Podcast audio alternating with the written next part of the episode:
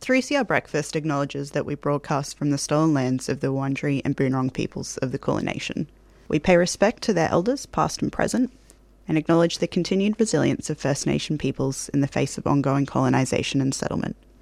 We recognise sovereignty was never ceded and a treaty never signed.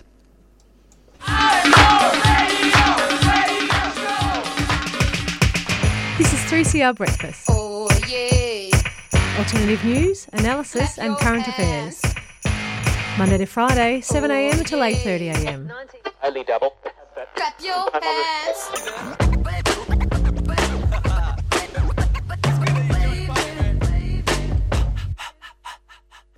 Good morning, Claudia. Good morning, Ella. and it's Wednesday again. Yes, that's right. Last day of August. So does that mean winter is officially over after today? Is that how? I think technically.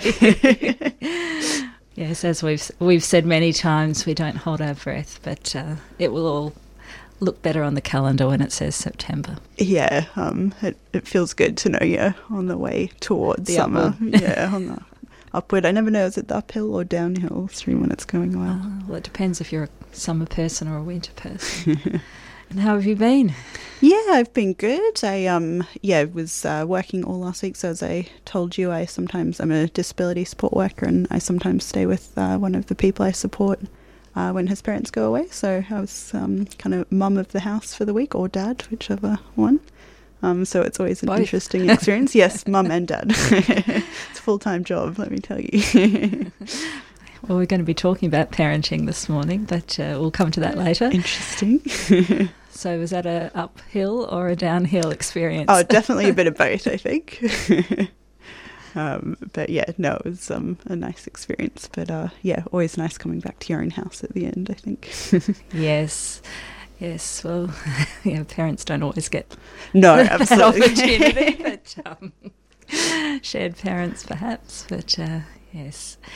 Uh, and I got off to the Forum for Dwelling Justice last Friday, Yeah. which was excellent uh, at the Capitol Theatre in Naarm, and it was very well attended. There were lots of people streaming through from 1 pm when it started, and uh, yeah, right through to the end, and very, very stimulating, engaging discussions, and a really good energy in the room, and just really uh, inspiring to see so many people from different um, different areas of these intersecting subjects of of homes, prisons, and uh, Indigenous land justice, and different age groups, and students, and academics, and uh, activists. Yeah, so a really good gathering, and really important to bring the discussion back to the foundation sort of st- systemic problems that underlie what we're seeing today with uh, with uh, so many areas of our social justice landscape. yeah.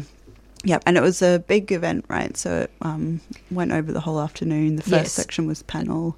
Yeah, there were three panel uh, discussions and two or three keynote addresses, and then at the end there were some more panel discussions following uh, the uh, playing of some documentary films. One of which was Bendigo Street, which we featured last week, and the the documentary filmmakers were part of those panels, so they were able to talk about uh, the films and uh, the way they re- interacted and represented the actions uh, that took place in those films. So Yeah. Mm. And Yeah. you stayed for the whole event? You got to. I unfortunately wasn't Sorry, able didn't to, out you, stay for the actual film, but I did stay right through till five thirty, and uh, yeah, so I caught all the panel discussions, and Excellent. of course, three CR was uh, recording the event, so I'm sure we'll be able to bring our listeners some uh, sections of the panel discussions, so we can have some more chats on the show and, and hear what the different panelists had to say. Yeah, absolutely. I'm keen to get my hands on some of the recordings Mm, from yeah, it was really, really excellent, and um, yeah, I'm quite excited to listen through again too. Oh, good. Yeah. And speaking of August the 31st, I randomly came across one of those sites on the website with famous birthdays. So I thought Oh. I've got to have a little bit of a rundown of who was born on this day. So we have Van Morrison, the uh, Irish singer and songwriter, Richard Gere, who needs no introduction. but the interesting one I um, noticed was Maria Montessori, the educator. Ah, um, And- creator of the Montessori Yes. schools. And the part that caught my eye was that uh, she was a doctor before she was an educator. And so I read on. and uh, yes, so she was born in 1870 when I imagine there weren't very many female doctors around. no. And her parents actually wanted her to become a teacher, but she really wanted to become a doctor. So she purs- pursued that aspiration, but was refused entry into medical school, but somehow managed to get the endorsement of the Pope, Pope Leo VIII. Oh, wow. And she got into the University of Rome and became one of the first women uh, in medical school in Italy. Oh, wow. Yeah, really interesting. And then she did all these amazing things. So, yeah, through her medical career, she became involved in the women's rights movement and she became known for the respect she showed to patients from all social classes. And she had a deep interest in the needs of children with learning disabilities. And I think it was from that base or window that she started to develop her educational philosophy, which became known as the Montessori method, and as we know, has grown widely across the world. Oh, how interesting. Yeah, Yeah. it was interesting. Um, yeah, she ended up living in Spain, and then fascism came along in Europe, and the Nazis closed all the Montessori schools in Germany, and then Mussolini did the same in Italy, and so she and her son fled uh, Europe, and they ended up in India, of all places, and she continued her work developing the education and prom- promoting her philosophy. But as a uh, Italian citizen, she was actually put under house arrest by the British government during World War Two. Oh, wow. Mm, What a so life. quite a dramatic, yeah, life story. Um, Yeah. but a very obviously persistent woman because after she got out of the house arrest situation, she went on to train over a thousand Indian teachers. Oh, wow. How incredible. Mm. And um, I'm, yeah, only very vaguely familiar with the concept behind um, Montessori schools. Uh, do you know any of the kind of principles behind it? And I think the basic principle is that rather than being curriculum led, it's child led, and Yeah. so it's uh, learning through the child's natural development, developmental stages, and their own curiosity for learning. So yeah, as opposed to giving a, a set uh, task and expectation, and that might come from curriculum based learning. So, yeah, they often have classrooms which have children of multiple ages, which which means that yeah, we don't always learn just in a yeah, your set year as we do in mainstream schools. And so the classrooms, yeah, and, and class groupings are organised differently. And yeah, as I said, it's a lot more inquiry based learning and uh, and less uh, fed curriculum. Yeah. Yeah, it makes sense if um, she had an interest in um, children with a learning disability and how they learn, that you would then notice all the different ways that um, certain education systems don't suit all different learning Exactly. needs. So you can work to the individual and also uh, work with what that individual's really interested in because yeah, if you're engaged with a subject and it's got a sense of purpose, you're much more likely to want to pursue it and Yes, and learn from it. absolutely. Yeah. so um, yeah. Anyway, that was a little bit of Oh, that was good, Claudia. We should do more uh, on this days in the morning. I like it. And uh, speaking of this day, um, we've got a show for our listeners. yeah, shall we get through the rundown for the morning? Yeah, absolutely. So we're starting off uh, first segment with a uh, listen to Lil Barto, who's a community organiser from Wage Peace. And Wage Peace is an organisation which opposes the militarisation of STEM education and are calling for weapons companies to be banned from schools. And Lil's going to tell us about a recent action in Meanjin, Brisbane, where about 20 protesters disrupted a STEM education and defence conference. So that's uh, a good one uh, to hear this morning. And that will be followed by Julie Borninkhof, the CEO of the parent support group PANDA, Perinatal Anxiety and Depression Australia, and she's going to be talking about the mental health supports for fathers and families in the lead up to Father's Day this Sunday. Excellent. Yeah, I'll have to remember to call my dad. He's um, over visiting his parents in England at the moment, actually, but um, I'll uh, still stick by the Australian Father's Day, despite him being overseas. and um, yeah, later on in the show, just before eight o'clock, we're going to hear from uh, James on In Your Face, 3CR's program. Uh, and he caught up with Living Positive Victoria CEO Richard Keane. Um, they spoke about the MPXV, um, so that's the monkeypox vaccine, uh, from a living with HIV perspective. Um, so, yeah, it was a really good interview. Be good to hear more. Um, and then a bit after eight, I'll be joined by Carly Findlay. Um, so she's an award winning writer and activist, uh, speaker, and appearance activist. Um, and she's going to talk to us about Alter State, which is a disability arts festival. Um, it's its first year in Victoria and it's uh, starting at the end of September. Oh, Um, exciting. Looks like a really exciting program. And yeah, it's a mix of um, online and in person events. Um, so it'd be good to hear more. Yeah, absolutely. Um, and yeah, Carly's obviously a um, 3CR favourite for interviews. I noticed she's uh, got a photo in our hallway that we walk past every Wednesday morning, so it'll be good to catch up with her. Absolutely. Melbourne needs as many festivals. Yes. We're like the festival city of Australia, so bring, yeah, bring surely. it on. All right, um, but we might get started with a song this morning. Um, this is Maya with A Better Woman. My father always said I am too trusting, too naive. But I never wanted him to stifle my dreams. My mother's worried how I'll pay the rent. But I'm learning to be a better woman.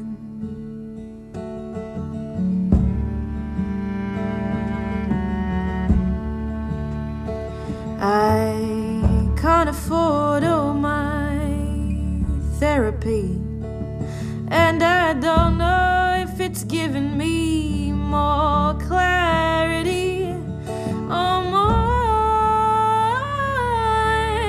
anxiety about what the hell is wrong with me. But I'm learning to be a better I'm learning to listen to my body when it's done. I'm learning to trust my gut when something is wrong. I'm learning to accept myself as I am. I'm learning to be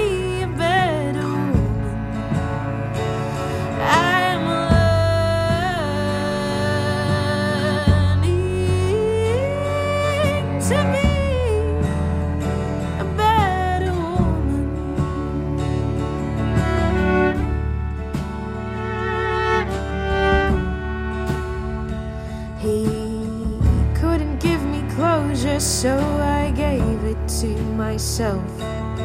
And I am so proud of the life I built. He missed the winter, but I'm glad I stayed and paved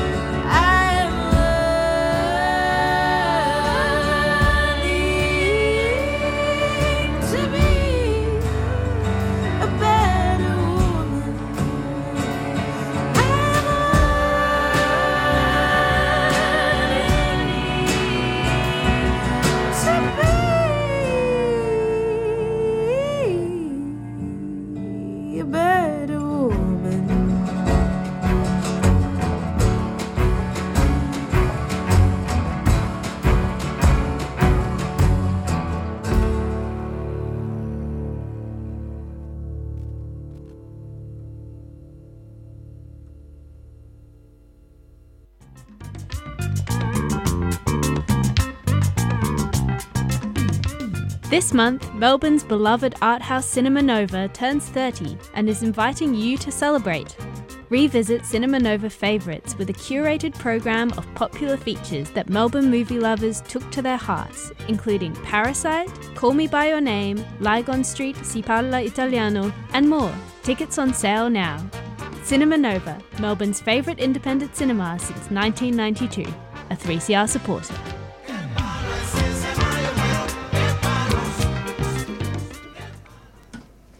You're listening to 3CR Breakfast, and we just heard Maya with A Better Woman. And now we're going to go to an interview with Lil Barto, a community organiser from Wage Peace. Lil Barto will be discussing an action that was held on the 15th of August, very recently, when about 20 people from Meanjin disrupted a STEM education and defence conference. And as I said before, Wage Peace uh, opposes the militarisation of STEM education and are calling for weapons companies to be banned from schools. So uh, we'll hear now from Lil Barto, and uh, she spoke to Emma Crunch from the Radio Active show 3CR. And the first question Emma asked her was to introduce herself. So we're going to hear from Lil Barto. Yeah, my name's Lily. I've been a community organizer for um, a fair few years now, and um, I organize at the moment, uh, among other things, with a network called Wage Peace, and uh, we do basically all things anti-militarism, um, pro-peace, pro-planet. Uh, so one of the messages that we try to push in general discourse in Australian politics is that um, the resources that we spend on the military would be better spent elsewhere. And we try to push back against the kind of cultural idea that war is inevitable and unavoidable. Um, and we really work to uh, front, like center the stories of people who are particularly who are who are affected directly by militarized violence. Um, so we our solidarity focus is with West Papua. Um, we have one organizer who speaks Bahasa fluently, so she's in regular contact with West Papuan organizers. Um, Great. yeah. Um, thanks for that description of wage peace and the important work you're doing. Um, I like the name too, like it's an active name, um, not just opposing more, but kind of waging peace. It's um, Mm, yeah, yeah. Thanks. Describe I didn't. I didn't come up that. with it, but I like it too. yeah. Um, so recently, just this week, um, Wage Peace and perhaps others, community members, have uh, interrupted a summit um, which is about defense and STEM, which stands for the science, technology, engineering, and maths in education. Yeah. Um, how what was this summit um, this summit's purpose and how did you find out about it and decide that it would be a good event um, an important event to intervene in the summit was hosted by australian defence magazine uh, which not only publishes a magazine but it sort of runs it does run events quite a bit that are intended as sort of networking things for the defence industry. Um, this particular summit was focused on giving people from the weapons industry and the defense forces an opportunity to talk to people in the education system uh, about ways to develop more, they like to call them industry partnerships. So that's when a school uh, in some sort of relationship that can be a direct sponsorship, it can just be an agreement, it can sort of take a variety of forms. Um, but a school works with a private corporation to uh, deliver particular sets of curriculum outcomes. Um, and we've seen a really there are there is an alarming amount of these industry partnerships uh, forming between weapons companies and schools, particularly around the delivery of yeah the STEM curricula. And um, we thought that this was an important one to intervene in because uh, that's where the deals happen. You know, like at conferences and summits like that, those those handshakes are worth a lot. and the conversations that happen, you know, in the breaks and stuff are, um, you know, that's that's where a lot of the moving mm. and shaking in the world, you know, happens at conferences like that. Um, ask, I'm really, I'm curious about who is making those agreements. Like, who who is in um, attends these conferences? Like, is it actually um, education department or staff from schools, principals, or and then um, executives of those companies, or do you have insight into how what that looks yeah. like? Yeah. So another reason that we thought uh, this was a good one to disrupt is that it wasn't really aimed at regular teachers or principals of schools. Um, it was the it cost I can't remember the exact number, but it was around about a thousand dollars a person to send someone to this hmm. conference. Mm. Um, so there were representatives from, yeah, like you were saying, there were representatives from lots of major weapons companies. There were a couple of, um, I don't know if they were generals, but they looked, they were, they went in in their uniform and they looked very important and flash, um, defense personnel. Um, and it would be more people like big wigs in the Department of Education and uh, there were there was definitely at least one representative of TAFE from uh, TAFE there. Mm. Uh, but we particularly, you know, we didn't want to give regular teachers a hard time about it. Um, because we understand the way that, you know, if someone and you know, teachers are facing like so much pressure and uh, you know, they've they've been um campaigning through their own unions in like I live in New South Wales, there's been like big union campaigns lately. And, um, you know, if someone hands you a ready made educational program that allows you to be like, cool, that's like a whole chunk of the curriculum that I can just tick off, of course you're going to take people up on that. Especially um, but a lot of cost and funded. Oh, absolutely. And it's well resourced and you get to, you know, and and that's really what I find quite like insidious about the way these weapons companies operate to deliver these programs is, you know, they're preying on overstretched teachers who are not really in a position to turn something like that down. And they have so much money to throw at it that it's nothing for them. But, you know, to have like a robotics competition where everything is paid for and whatnot, mm. you know, and like of course teachers want to give kids opportunities like that but what we're trying to so uh, what we're trying to promote is like also really platforming alternatives to that and like positive things that are happening in the STEM education space that focus on things like renewable energy or health technologies or sustainable agriculture and those sorts of things that are you know giving young people the skills that they'll need to actually solve the problems that the world faces rather than create more problems and engineer more death and suffering Mm, thanks. Yeah, it's it's important to remember that it's not the problem with STEM educational curriculum or the idea of bringing those subjects together of science and technology and engineering and maths, but um, what those skills may be used for with the um, defense Mm.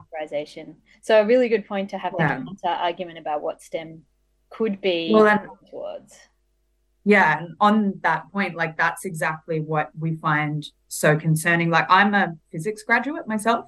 Um, I've always loved science and been really passionate about it. Um, but what is really distressing to me about the idea of weapons companies influencing the way that STEM education is delivered is science is apolitical when it's not contextualized, right? So an example that I always use is the discipline of nuclear physics is apolitical. Its application to bombing Japan in World War II is absolutely and unavoidably political. But you need to, in order to be a, you know, whole functioning adult in the world, you need to be able to contextualize your scientific knowledge. Um, and you might end up with all these skills, but you need to be able to put those, like, you know, implement those in the world in some way that's going to be positive. And when we have these weapons companies doing these these modules, there is a, a part of the curriculum that states that there's supposed to be some ethical discussion around um, contentious technology or you know technologies that have uh, controversial applications like drone technologies, AI, things like that. And we we find that very often in these weapon sponsored ones, that is completely left out. So kids just get presented with this like, oh, cool robots, pew, cool, um, with no kind of let's talk about what this technology means in the world and how it actually exists in relationship to other things. Um, which, you know, like doesn't I don't think that does those students any favors and it doesn't do society any favors either. Mm. The way the programs are implemented, do you think that it's um, the intention of the defense or the or the mili- the um, militarized companies is to build skills that will be um, useful for them in their perpetuating, yeah, militarizing and spending for a workforce. I, I guess I'm wondering is there a sense of direct recruiting into defense or those companies, or is it sort of to build the skills that later they would seek or need in a workforce? Yeah, that's a great question. So, um, absolutely.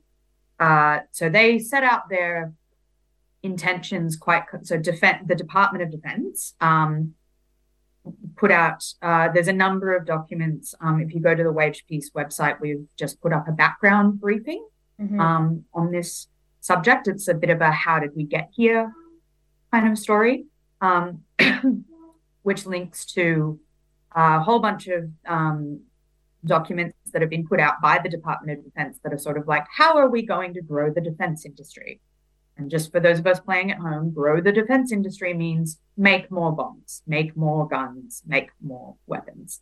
Um, but grow the industry is a nice, like, little shiny throw you can put over that and make Mhm. it sound all very innocuous. Yeah, way back in 2017, sorry, 2016 defense white paper, they identified um, sourcing and retaining the future workforce as a major challenge.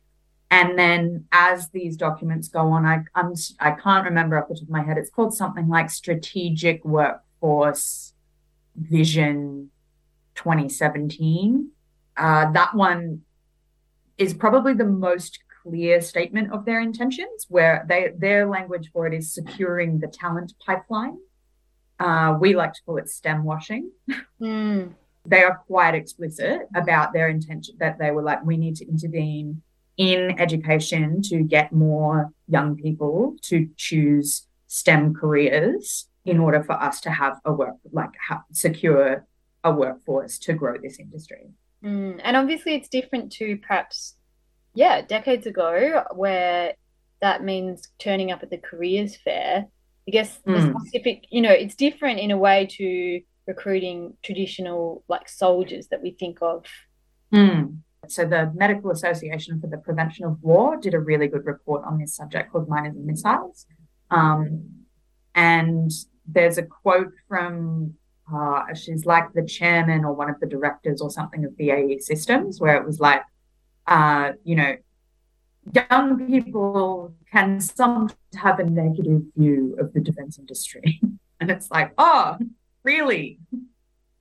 Yeah. Like, wow, young people, you know, potentially want to build solar panels, not bombs. Like, Yeah, yeah, and all the more insidious if it's uh not just yeah, probably these programs aren't delivered by, you know, people in military um, identifying gear or anything. That's the nature of it being more insidious and subtle. That um, yeah, yeah, absolutely. But um, and Mapwine tends to update that report, I'm told, and oh um, great, yeah, and put out uh, put a lot more rigor into explaining sort of the research and and everything that's been done into positive brand association in children pretty much throughout their adulthood once you've formed that and it's exactly the same principles and exactly the same psychology it's like you went and had like an awesome excursion building robots with your friends at the you know lockheed martin institute of learning at the university of whatever. Mm, like and then you know that and then that contextualizes for you as you're growing up like what that company's role in the world is and what it actually yeah what it does and how it relates to to the world and gives you this impression that it's um yeah that it cares about about your education when you know it probably it obviously didn't care about the education of the children on the bus you know in yemen when the lockheed martin missile struck it like it didn't care about those edu- those children's education mm. yes, very stark.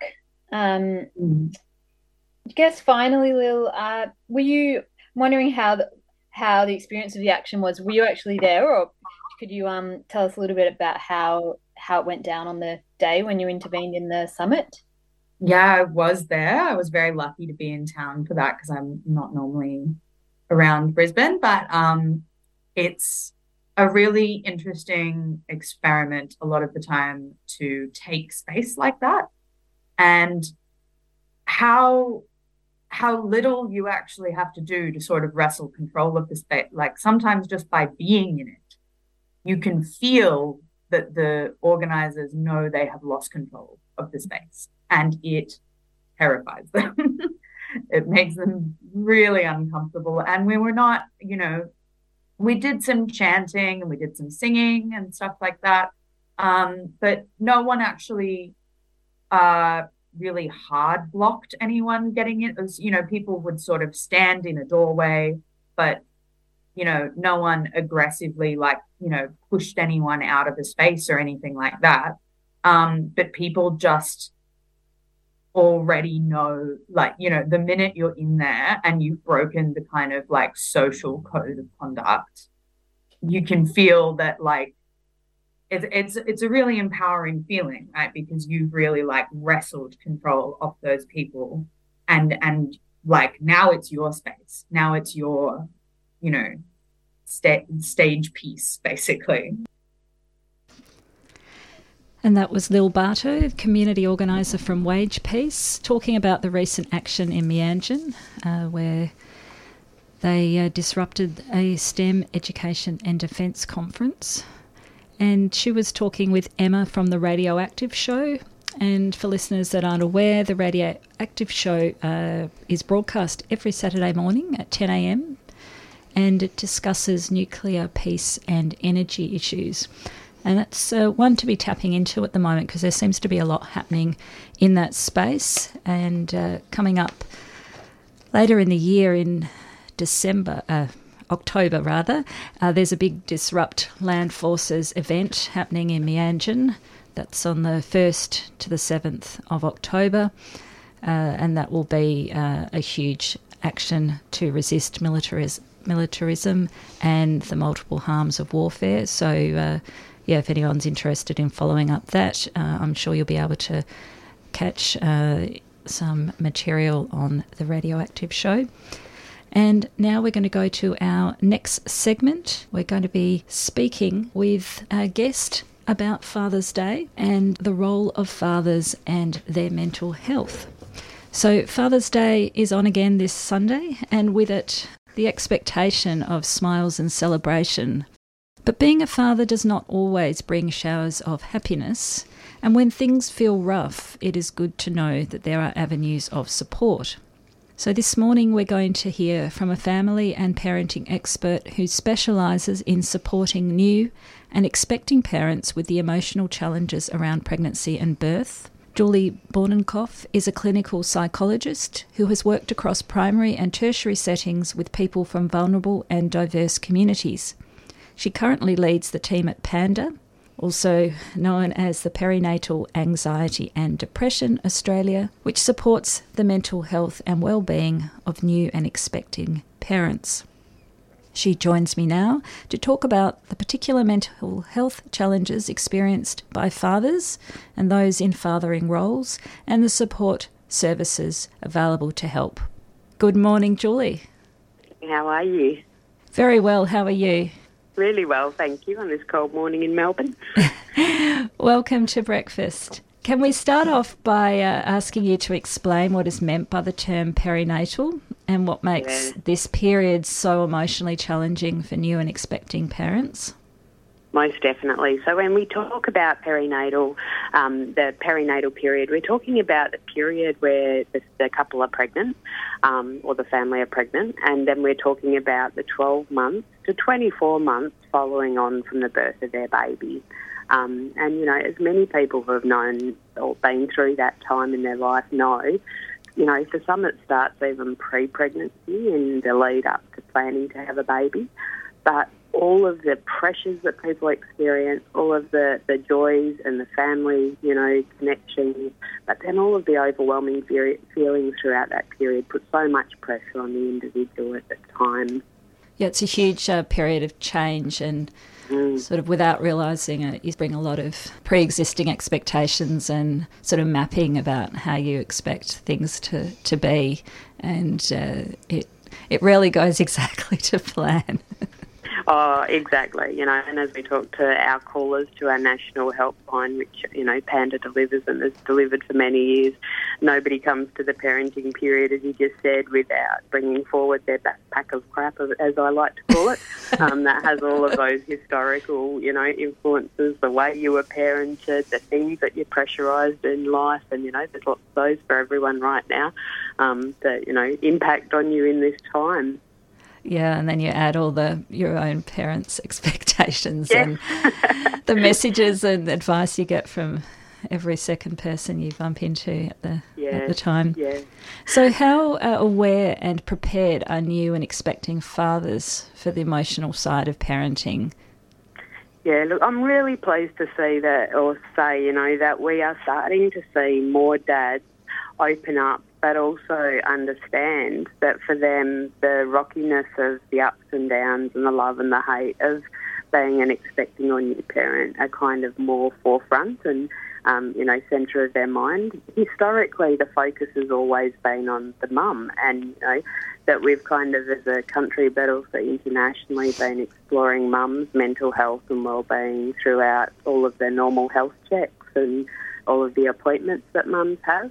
But we're now realising that for, in order to have a healthy mum, you have to have a healthy partner that's supporting them. And for them, some of people that's a dad, and for some that's a, you know, a same-sex birth pa- uh, partner. You know, it's, it's families, as we know, are so different right now, um, and that's a wonderful thing. But we do know that the impacts for dads um, or partners are, you know, there, and that they experience exactly the same mental ups and downs, and they need to be supported during this period.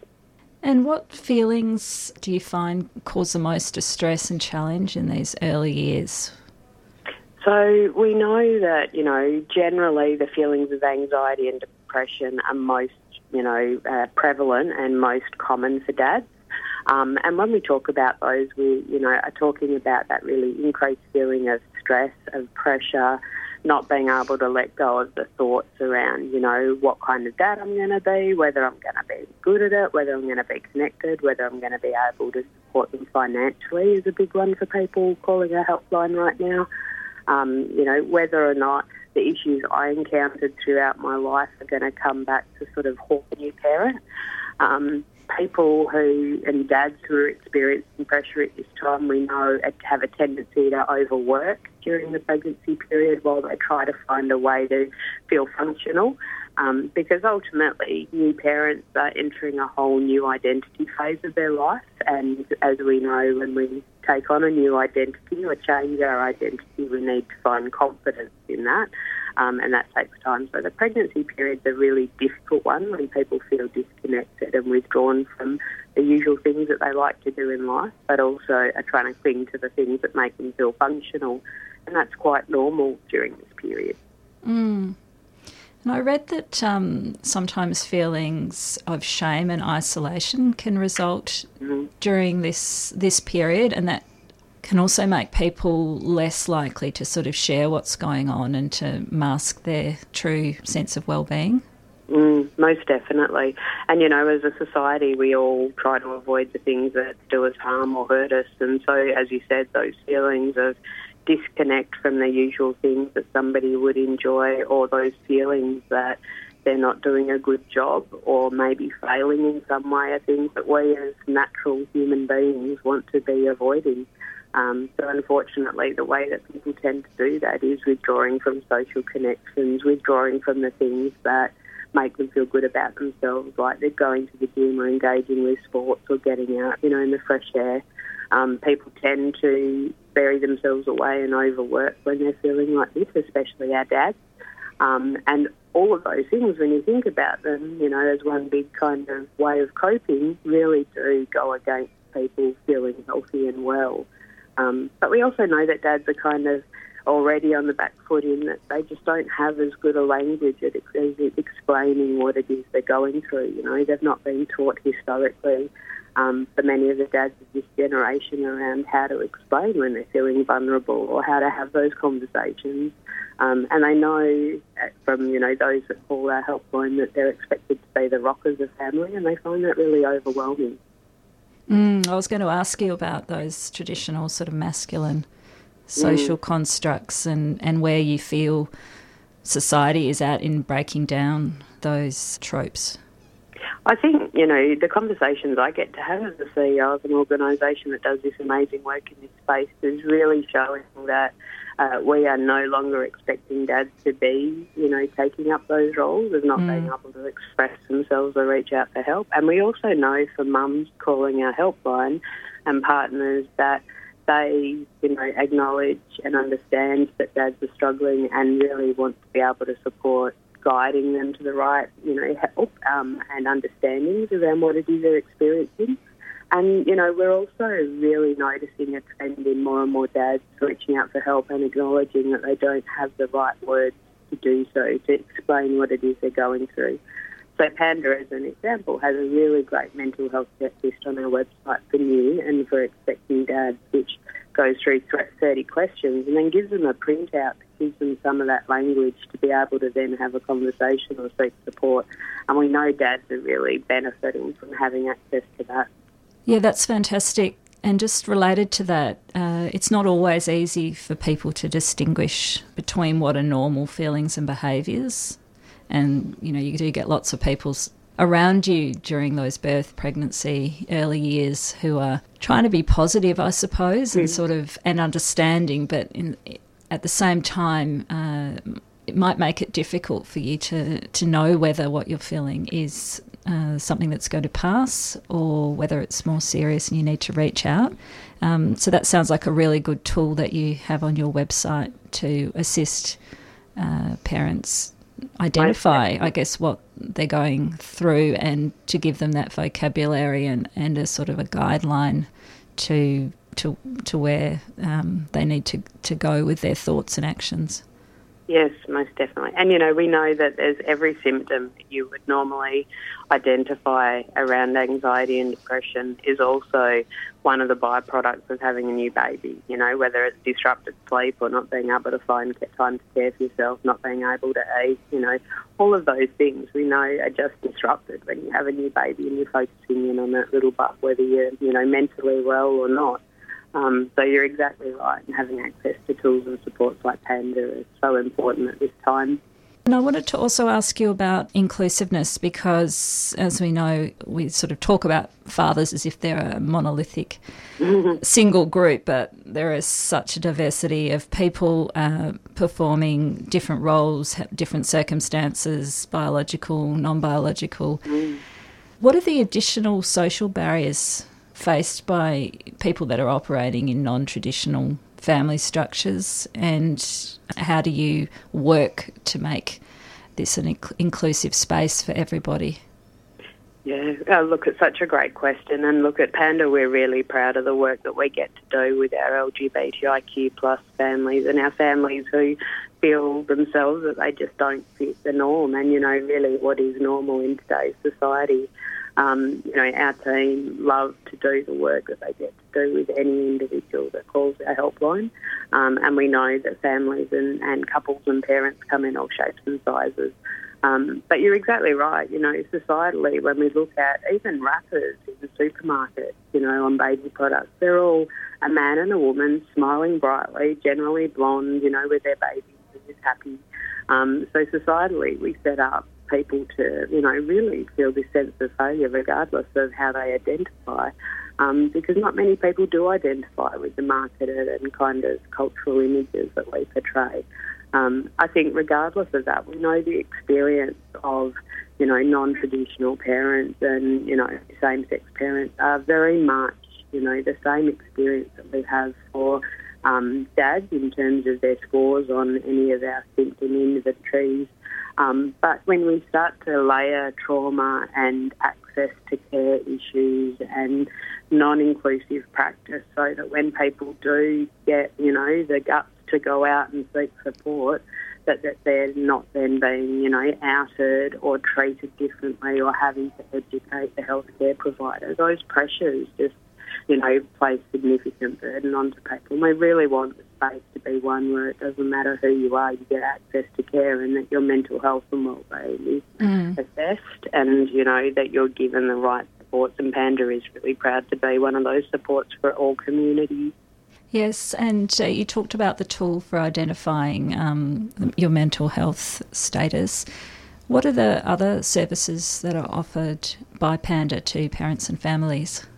Yeah, so Panda, as I said, has a mental health checklist that sits on our website that people access through all hours of the day and night.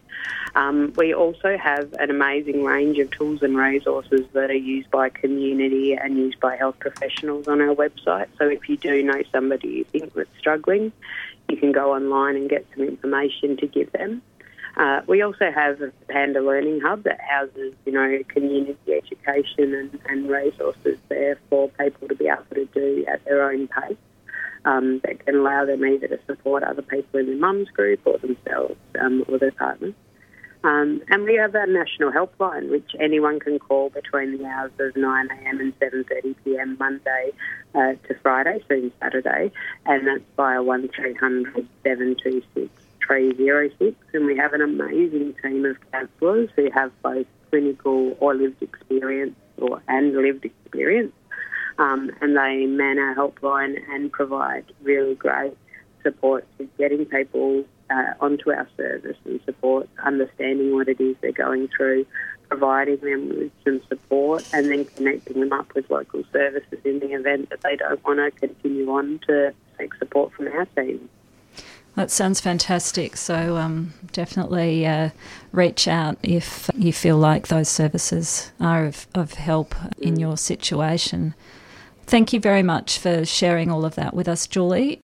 It's a really important role that you're performing, and it's great to see that there's an organisation de- dedicated just to that very vital uh, but uh, what can be quite a frayed time of to new and expecting parents in all their uh, forms and family structures. So thank you very much. And uh, we'll be putting uh, those helpline numbers and information notes in our uh, program show Amazing. notes. Thanks so much. Thank you, Julie. And we're going to take a short break now. When we come back, we're going to hear from Richard Keane, the CEO of Living Free. The Masmi Centre for Performing Arts and Monica Singh Sangwan present a year long season of solo and group Odissi dance performances on Saturday, September 17th and 24th at Dance House and October 1st at Fairfield Amphitheatre. All shows will be accompanied by our live Odissi music ensemble. Odissi is an Indian classical dance style that is both traditional and contemporary in its intrinsic nature. Join us for what can only be described as a pilgrimage where the dancer and musicians merge together as co performers. Tickets available via our website sohomasmi.org. This project has been financially supported by Regional Arts Victoria and Creative Victoria. We also acknowledge Dance House, Multicultural Arts Victoria, and 3CR Community Radio as supporters in this endeavour.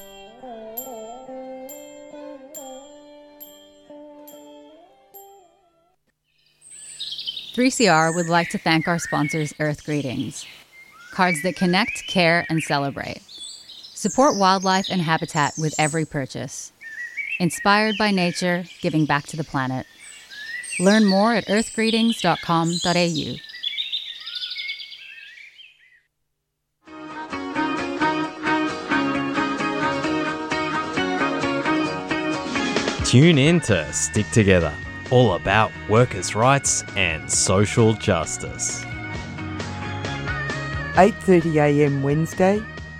7 a.m. Saturday. or listen on demand on 3CR's website, 3cr.org.au.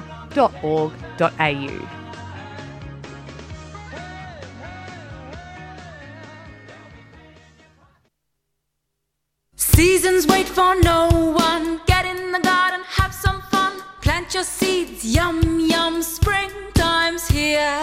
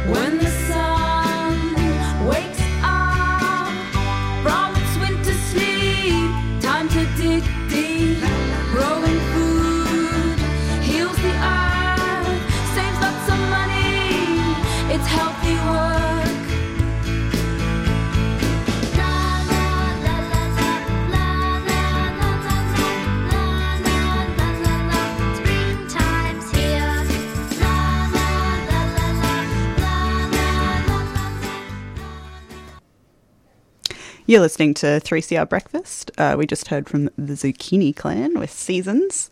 Um, now we're going to hear from James on 3CR's In Your Face. Uh, he caught up with Richard Keane, the CEO at Living Free. Um, and so I'll hand over to James.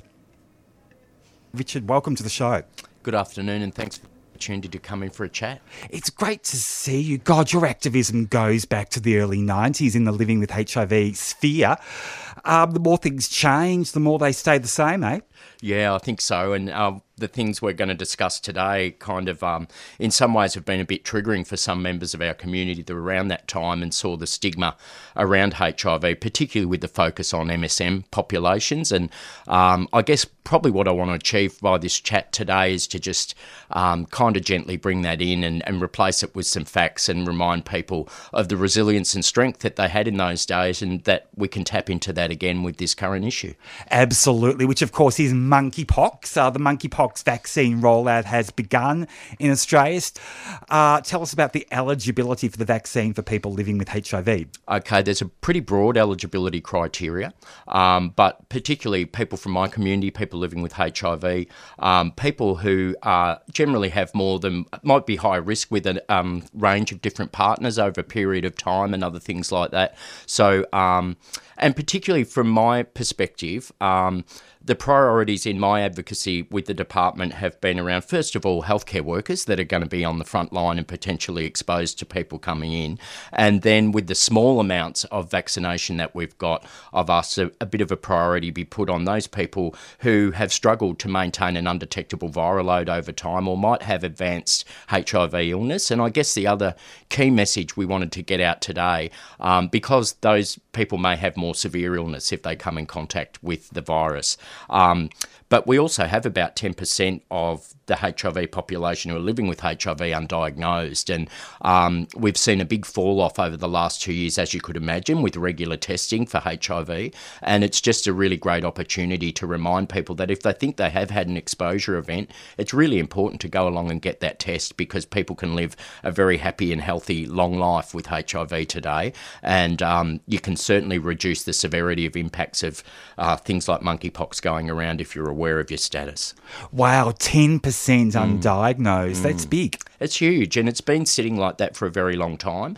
And that's because um, many areas of our population, you know, in, in urban areas and everything else, um, and and great sexual health campaigns around testing every three months for people who are sexually active and a whole range of other things. But that's dropped off, particularly over the last couple of years, as has you know, to be honest, a bit of sexual activity and stuff like that with all our lockdowns and everything else. But um, I advise anybody who thinks that even in the last three or four or five years that they might have had an exposure event um, to go along and, you know, take that anxiety off your mind and go and get that test because it's not like it was 30 or 40 years ago.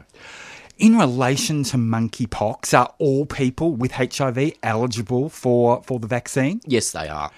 And how many doses are currently available for the living with HIV community in Victoria? Well, it's broadly distributed amongst MSM because it's not just HIV positive people um, that may come into contact with this and have a severe um, reaction to it. Um, all MSM, uh, and including trans and gender diverse people who have sex with men and a whole range of other communities, are eligible. We have about 3,500 doses allocated, and I've spent most of this week you know, just gently engaging with people who found it really hard to get an appointment. Um, a bit like COVID when we had the vaccine rollout, um, it'll be a bit clunky for a couple of weeks. So I'm just here to remind people to be patient and persistent. Um, this morning, Thorn Harbour Health, our f- a fellow um, HIV organisation here in Victoria, up on their website at thornharbour.org, um, there's an expression of interest form that you can fill out. So as vaccine becomes more available, they will contact you and let you know that you can come in. It's been very um, patchy. So um, uh, there's kind of four centres, high caseload clinics, including Northside Clinic, Prahran Market Clinic, Centre Clinic, which is associated with Thorn Harbour Health. Um, and those doses are slowly coming in in dribs and drabs. So it's been a, a little bit of a, a, challenge in this first couple of weeks, um, particularly with the information getting out there about the rollout. The actual implementation of it can sometimes run a little bit slower and clunky behind that. And there's a lot of people with high anxiety. Also, other um, community members that will be prioritised are uh, MSM who are particularly going to travel in the next three months overseas, they will be right high at the priority list because the outbreaks in particularly North America and Europe um, are, are, are, pretty severe. So those priority populations will be key and, and stand in first line. And of course, 21,500 doses are arriving in the country sometime in September. Yeah, and then another big lot in December. So the idea, and, and look, you've got to acknowledge, considering that we didn't have any stock of this, the rapid kind of resolve of the government to move, um, I think needs to be acknowledged, and um, our community um, should be really thankful for the quick action that they've gone to try and locate these vaccinations and put those orders in as production around the world starts to step up for this vaccination. Of course, the one they're using is a relatively new vaccine. What do we know about its efficacy? Uh, it's really good. Um, so for HIV, HIV positive people, the suggestion to get the most benefit out of it is to have a booster at least four weeks after your initial um, vaccination shot, um, and uh, so it's um, it's quite effective in a whole lot of ways and certainly can reduce the severity of illness. And I know that there are some doses that are set aside for people that may have been exposed or for uh, people who may be um, living with somebody who's been exposed to monkeypox, and it can be used in the same way that we use PEP as a post exposure drug as well. So, if people do become infected with it, and I strongly suggest um, to our listeners that if they do believe that they have come in contact with somebody with the virus, to reach out and engage with their GP or to Melbourne Sexual Health and um, kind of call ahead so people can prepare so you can be taken care of in the safest way.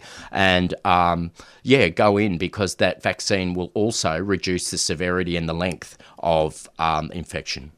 So it's two doses, at least 28 days apart. And that at the moment will be dependent on the amount of vaccine that we have. Like I said to you, it's coming in in dribs and drabs. It won't um, necessarily reduce the effectiveness if it's a bit longer than that 28 days, but um, it's best to have a booster for HIV positive people. And should positive people have their booster close to 28 days? I, I, I, I sense there's, or I've heard that there's more, there's more, um, uh, I guess, you know, need for them to have it closer to the 28 days. Or is yeah, and not the particularly the, follow-up booster. Yeah. it's really, really important because um, the efficacy for people who might be immunosuppressed um, is a whole lot better with that second dose. And I know that um, a lot of work's been done um, engaging with. Uh, organisations across the globe, including in San Francisco, where they've been kind of doing one dose, uh, but two doses for HIV positive people. So just to ensure that we've got the maximum protection that we can and the maximum efficacy from that vi- uh, from that vaccination. Of course, the Biden administration has been criticised for being too slow to react to monkeypox. There's been criticisms that there aren't enough vaccines available in the US for demand. Uh, there's fears that case numbers have got out of control. Uh, there's been criticism that vaccines aren't being made available in developing countries. Um, it sounds like in Australia we haven't kind of hit that space yet where the government needs to be criticised like the Biden administration is. Is that a no, no, I don't think so. I think they've reacted pretty quickly. To be honest, as I was saying before, and um, we should feel very grateful that there's been a very rapid response. I think, particularly with the focus coming on World Pride in 2023 in Sydney, there was um, an added urgency because we will have a lot of overseas travellers coming into the country for that fantastic celebration and event. Um, uh, and it's about getting ahead of the game, I think, from the government's point of view to ensure that we have the highest coverage um, because it's not a very pleasant thing to go through. So 450,000 Mm. doses have been ordered for Australia. That's really interesting about World Pride in Sydney in 2023 with people coming from overseas. Of course, they won't have Medicare cards. Um, I guess we don't know yet what the government's policy is going to be about vaccinating overseas visitors. No, I don't think so. Or the requirements for that either for entry. We're, we're not sure. I'm sure those things will be worked out. We're very early in our response. And I guess that's the other thing I just wanted to do today. There's a lot of hysteria around it, and particularly the stigma and the name itself. I know that Living Positive Victoria has decided, even though we did one uh, monkeypox article on our website, um, we've decided to not use that term and we're just calling it MPXV, as you will also see on Thorne Harbour Health's and other websites as well, just to kind of move away. And um, I was a bit disappointed to see the World Health Organization open up a competition to change the name. And apparently, the number one suggestion now is Poxy McPoxface, which is just, do you know what I mean? It's like someone takes some leadership and just make a decision internally and, and kind of send that stuff out there because it's not not very helpful. Um, and at, to say what you were saying before too, it is a global problem. Um, uh, monkeypox was kind of endemic in Central and West Africa, and um, over the last couple of years, as with everywhere, you know, everything's ground to a halt, including some vaccination programs um, across those countries and everything else. And all of a sudden, it's kind of got into urban areas and kind of, as a result, flown out. So.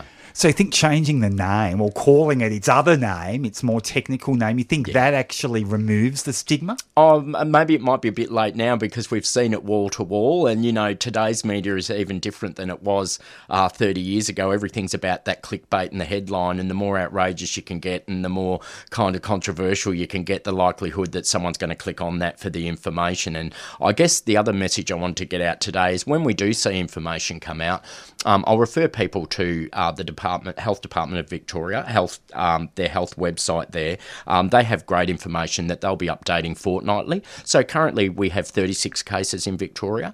Um, there have been a couple of local transmission, but the contact tracing has been really, really quick.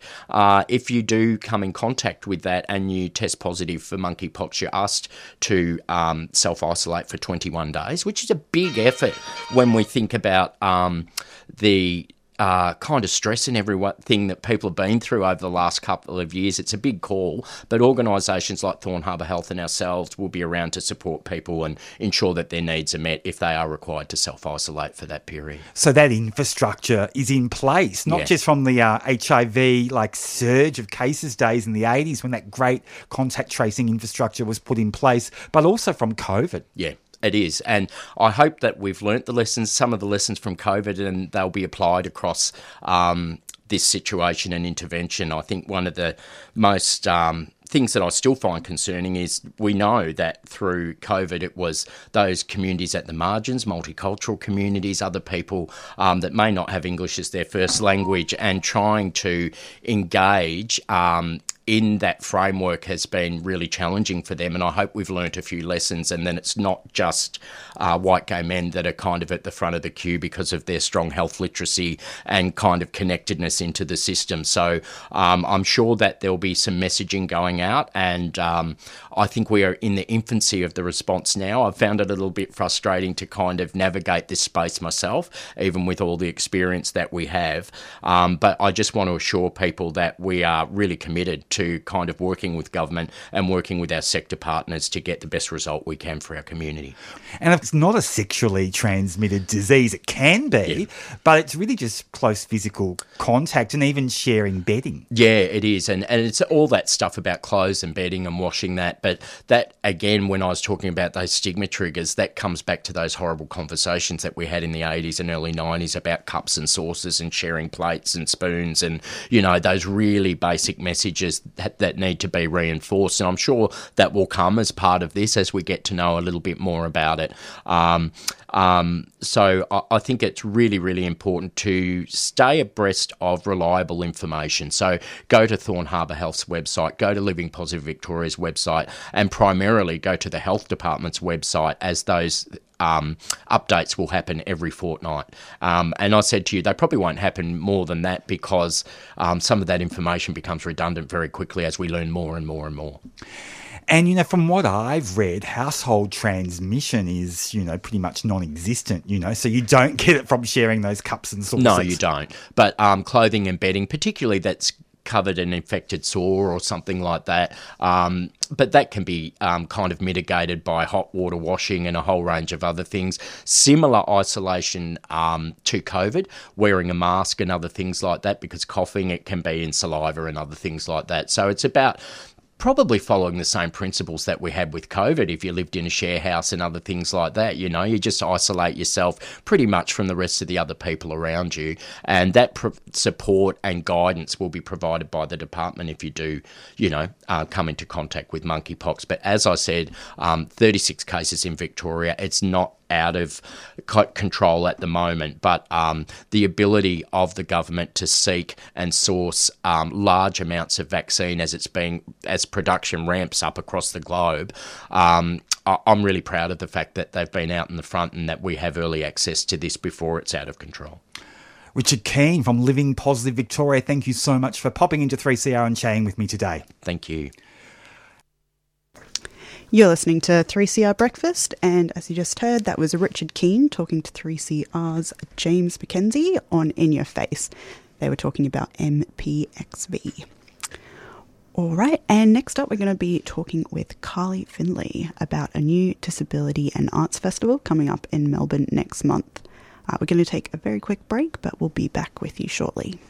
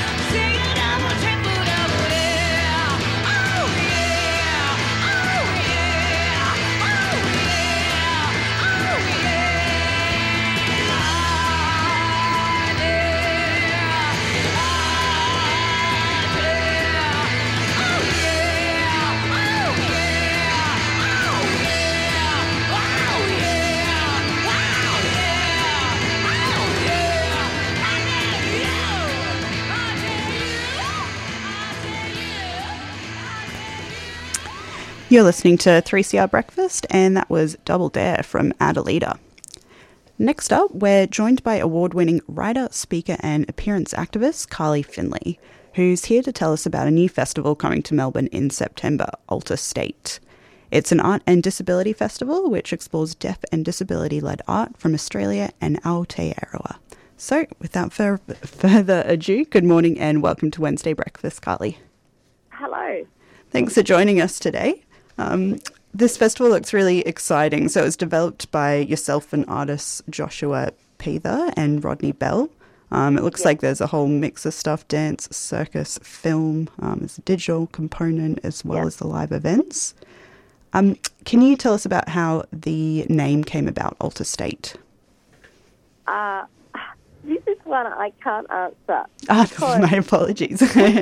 it was developed before we came on board. It, was al- always called that, but I believe, I mean, this is a altering the state of the arts. Like the arts is very ableist, very exclusive often. Um, that's a big generalisation. I know I work in the arts, but you know we need to alter the state of the arts to include disabled people and deaf people. We need to make sure that artists and audiences alike are included and accommodated from the very start. So I think it's around that. well, that sounds like a very good explanation to me for someone who wasn't behind the name. um, maybe you can tell us more about what you were a part of in the development of this festival.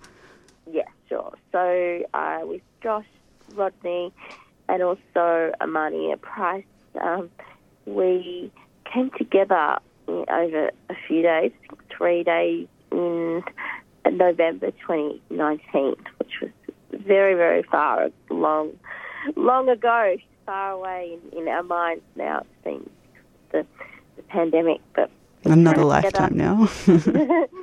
yeah, we came together to talk about how we would like the festival to look um, as a disability-led festival. We developed principles for the festival, for how the festival will run, and asked the um, partners of the festival, so like Vic House, um, Arts Access Victoria, um, other organisations, we asked them to adhere to those principles too. So some of the principles include, like, we will run on crip time. Crip time means that um, it, it, it's not moving too fast. It's moving at the speed that our bodies and minds allow.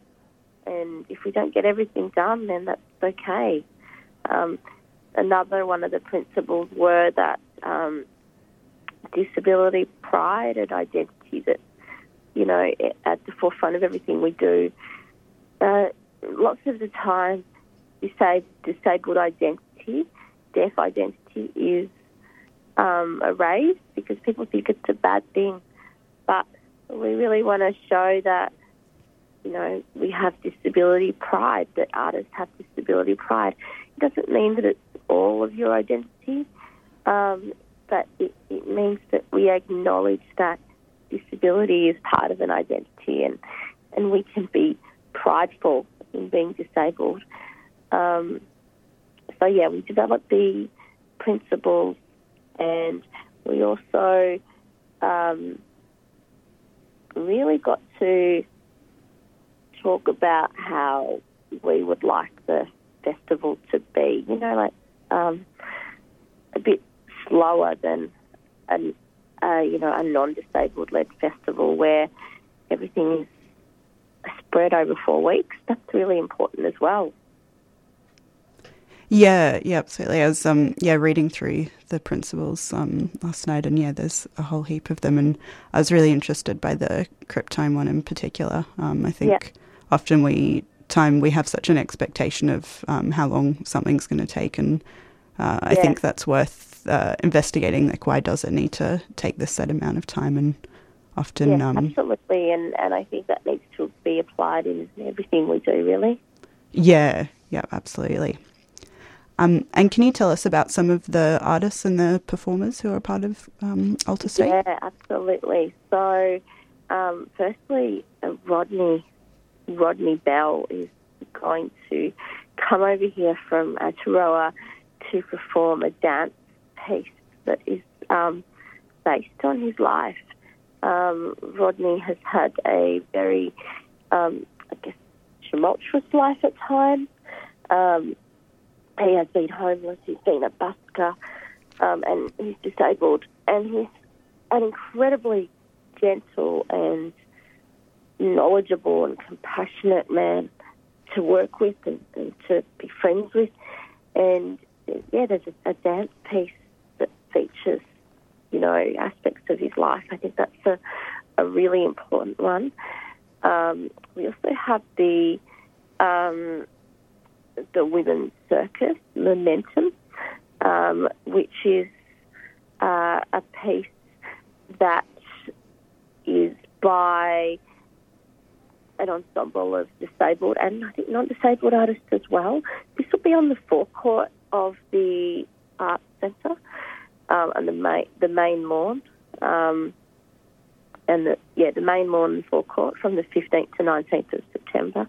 Um, we got a little preview of the women's circus at um, the launch. The program launched back in July. I think one of the things I really like is seeing how disabled bodies move compared to non-disabled bodies because we're so used to seeing that and it was really, really beautiful seeing different shapes and sizes and movements in that. Um, another thing that's happening is um, come and make performance, uh, which is abbreviated to CAMP, and it's a series of workshops for participants um, from youth for youth art, arts organisations, Western Edge, Platform, Youth Arts in St Martin's, and that's yeah, that's that's super exciting. That you know there's art making available there. You know, people can make art, not only watch art, which is great. The other film festival is going to be there as well, which is really exciting. Um, I feel like that was my introduction to disability arts way back 10 years ago when I was a judge at the other film festival. Um, so, yeah, there'll be films there. I just saw that Jodee Mundy and Sofya Gollan will be um, premiering their work, um, which is called Invisible Touch, around deaf culture. Um, and there's going to be a conference called Meeting Place happening as well, and that's run by Arts Access Australia, um, which is yeah super exciting. Excellent. Yeah, it sounds like a real mix. And so, um, people attending the festival can take part in some of these um, uh, segments of the festival. Is that right? Yeah, absolutely. Um, it is going to be, as, as I mentioned before, you know, it's a slow festival across four weeks. Um, and it's a hybrid festival as well, which means that it's going to be available online and in person, uh, which is really important to disabled people because the pandemic isn't over. Um, we're still at risk. And so for people to be able to participate from a screen is really important. Um, yeah, that's, that's super important. And I think also it's a time for disabled people to come together and, and meet and socialise and talk around big issues. Yeah. Excellent. And yeah, you talked um, a bit about how the pandemic isn't over, and I think we saw the way a lot of um, festivals and events take place changing during that time. Um, is that something you've taken particular notice of as someone with a disability? Have you noticed more opportunities now and people kind of uh, broadening their thinking around events and how they can um, happen and be more accessible to people? Yeah, absolutely. I feel like the world changed really quickly because everybody needed the change. Disabled people have been requesting, um, you know, work from home provisions online options for very many years, and when the pandemic hit, it came. These things came, and um, but I do think in some cases um, some organisations are taking that away because there is a belief that the pandemic is over, but it's not. So yeah, I think it's been very beneficial for people. I know, like working in the arts and talking to artists and audiences, it's often the first time um, an artist or an audience member could experience art in the pandemic because you know, they haven't been able to get in the door many times because the place has been inaccessible. So that's really important. So it's important we we keep that. Oh, still there, Carly? Yes, I am. Oh, Yeah, sorry. yeah, um, absolutely. And yeah, even when the pandemic is over, if there is an end in sight, I think, um, yeah, it's really important we keep these different um, levels of access there. And so Yeah. many things which are kind of seen as too hard or costly suddenly um, uh, were made to happen during the pandemic. So I think when we've seen how it can happen, there's no excuse. um, the festival is all local artists, is that right? So it's all um, artists from Australia and Aotearoa. That's right. Um, Was that yeah. um intentional, or will you be looking to sort of broaden the sphere in the future? Uh, well, I hope to. But yeah, I think that it is in, intentional. They're actually um, Oily Cart is from the UK, and they're um, working with Polyglot to do When the World Turns, um, which is um, yeah, which is a cross yeah cross nation collaboration. So yeah, I think that um, I think for now, like during because of the pandemic, it was, it was hard to know who can travel, and like I haven't seen Rodney and Josh since 20, 2019 because we've sort of all met online. So I think that that is one of the things that was taken into account when planning pro- the program. You know that um, we might have only been able to support uh, local artists at this stage because of the travel bubble, because of the travel rules. Yeah. Yeah, yeah, it certainly makes planning hard. and um, could you talk a little about some of the ways in which the festival is accessible? I think um, for people who maybe don't think a lot about disability or accessibility, they might be aware of things like making the festival online as well or having Yeah, ramps, but there's so many ways, right? Yeah, there's definitely making the festival online, um, which you know a hybrid festival helps. Um, people attend from a distance, from remotely. Um, the other thing is that events are going to be online interpreted. Uh, I think on, if they're online, they'll be live captioned. Um, there'll be audio described events as well, which means that for people who are blind and have low vision, um, an audio describer will make sure they say what's happening in the event, like describe what what features of the artist or of the performance are, um, you know, not visible by a blind or low vision person. And so describing it will help um, people know what is happening. Um, having relaxed performances, so changing the lighting, changing the um, way audiences can come and go if they need on in a relaxed performance. That's really an important thing. Um, and also having the, you know, I guess the, the time is really important as well. That we'll do things in the time it takes, rather than being constrained to um, really strict protocols. You know, you've got to be in and out in an hour. Yeah. Excellent. Um, and um, for you personally, you identify as a proud disabled woman. Um, I'm curious, have you always identified as a disabled woman? No, I have not, but I have always been disabled. Um, I was born with a rare, severe skin condition called ichthyosis, and when I was young, I never saw anyone in the media with the condition. I never saw, I never met anyone in person, um, and I really only saw disability on the news, um, on tabloid TV programs as being quite negative.